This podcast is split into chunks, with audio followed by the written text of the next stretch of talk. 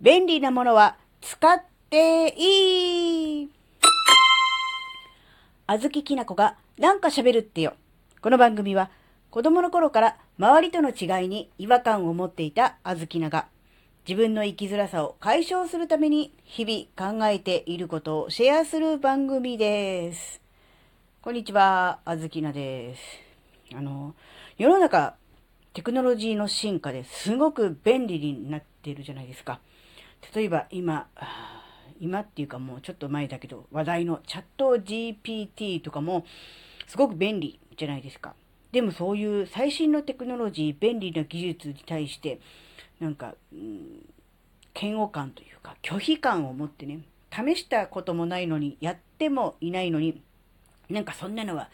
ダメだとか、よくそういうふうに言うのってあると思うんですね。で、特に年齢が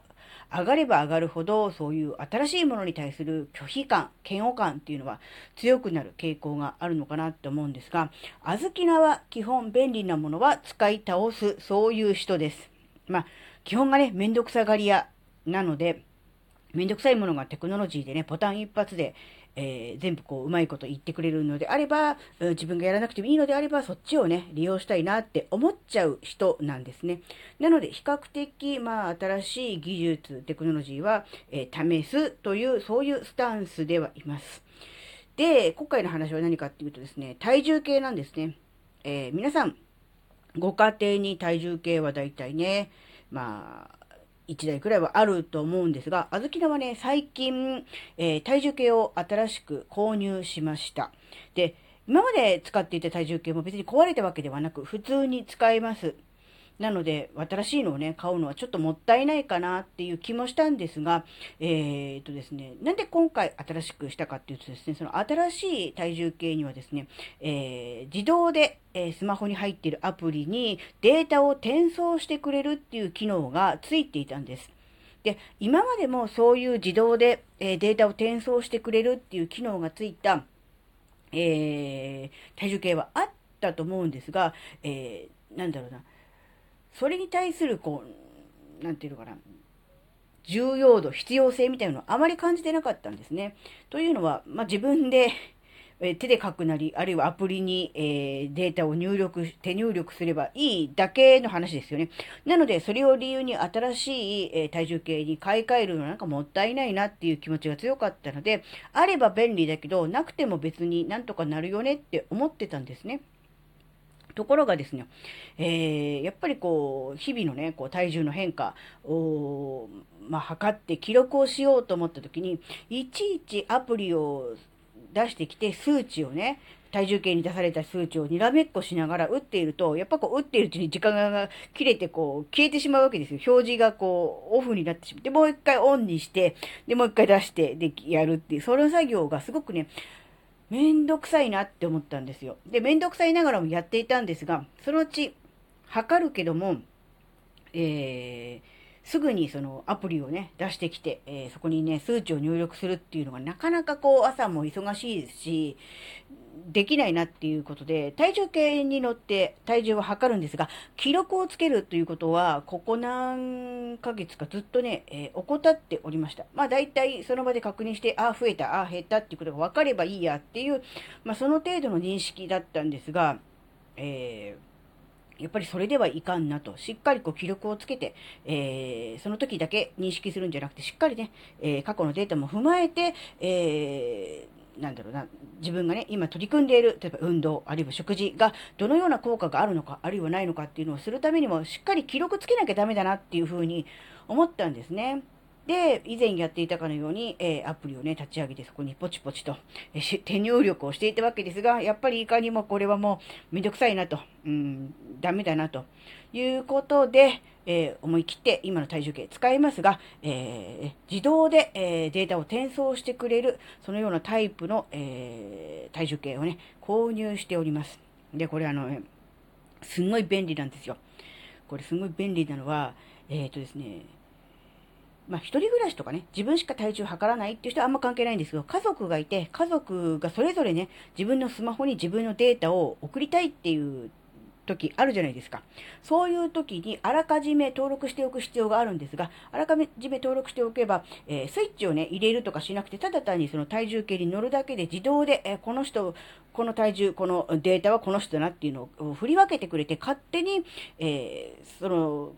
その人の、えー、スマホのそのアプリに、ね、データをね、自動で飛ばしてくれるっていう、そういう機能がついてるんですよ。なので、家族みんなで、えー、使いたい。っていう場合は、えー、すごくおすすめです。で、えー、データがね、一人の人のスマホに全部こう行っちゃうとかじゃなくて、え各個人の、え、設定してあるスマホに行きますので、まあ、お互いのデータも 知られたくない場合は知られなくて済むっていうのもありますんで、うん、なんだろうな。人数、例えば3人家族で3人で使うとなれば、えー、本体価格割る3って思えばそんなに高くないかなっていうふうにちょっと思ったんですよ。なのでこれはあのですね、お風呂場に脱衣所のところに、えー、置くようにしております。で、そのままお風呂に入るときに、えー、服を脱いだらそのまま体重計に乗ると。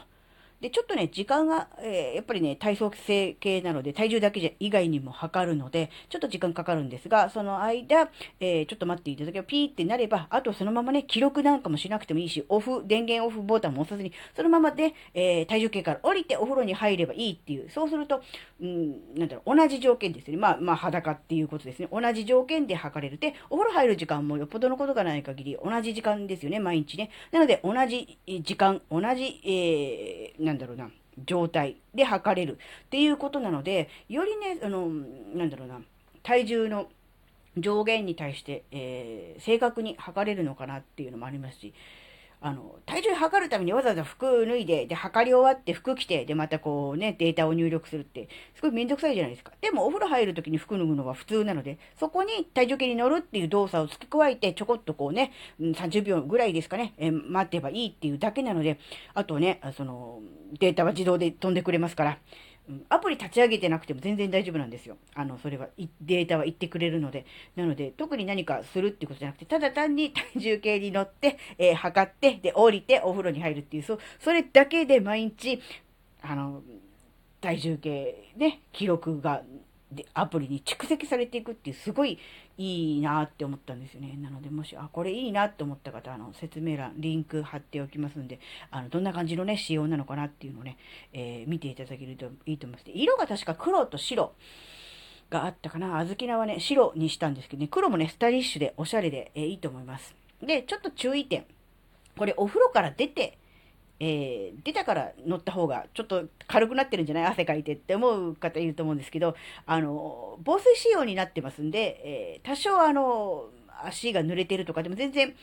問題なく、えー、測れるようです。ただ、やっぱりあの、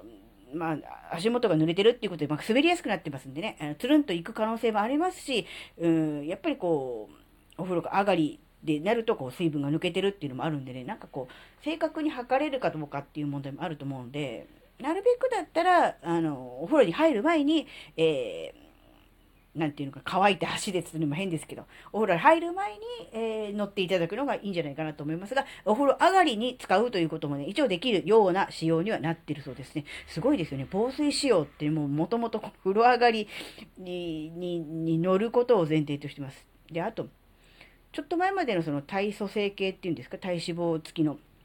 わかるやつっていうか、金属の部分があって、その金属の部分をかかととつま先でしたっけ？そこに合わせて乗らないと、えー、正確な数値が出ないからそこ合わせて乗るっていうのが大事だったじゃないですか。ところがこれはですね、そういう場所はないです。ただ単に普通に、えー、その体重計のところに、えー、乗っていただければ足がどの位置であろうと関係なくきちんとあの、うん、計測してくださるっていうわけなの。それもね、ありがたいですよね。いちいちこう、下見てこう、ああ、ちょっとずれたとか言って金属部分にかかと合わせるとか、そういうめんどくさいことなく、普通にその体重計の上に乗っていただければ OK というようになってますんで、そういう、うん、細かいことですけど、うん、そういうことも、このめんどくささを排除するために、すごくね、一役買っているかなって思うんですよね。なので、えー、体重をね、毎日測って記録をつけたい。自宅に体重計はあるんだけど、うん、自分でね、わざわざ記録つけるのがなかなか三日坊主で続けられないし、めんどくさいと思っていて、なかなかできないんだよっていう方ですね、今ね、えー、すごくいいものがあります。なので、ぜひね、あの、こういう、なんだろう、便利なもの、うん、楽できるもの、うん、は、ぜひね、使っていただくのがいいんじゃないかなって思うんですよね。あの、どうせ、えー、何かしなきゃいけない、えー、細かい部分に自分で手を加えなきゃならないっていうのは、もっと他のところでやればいいんじゃないかなって思うんですよね。えー、自分がやらなくていいこと、機械がやってくれること、便利に使えることは全部お任せしてしまって、え自分がね、本当に力を入れたいところ、自分がえやるべきところ、そこにね、え注力していくっていうのがね、いいんじゃないかなって思いました。はい、えー、今回のお話があなたの生きづらさ解消のヒントになればとっても嬉しいです。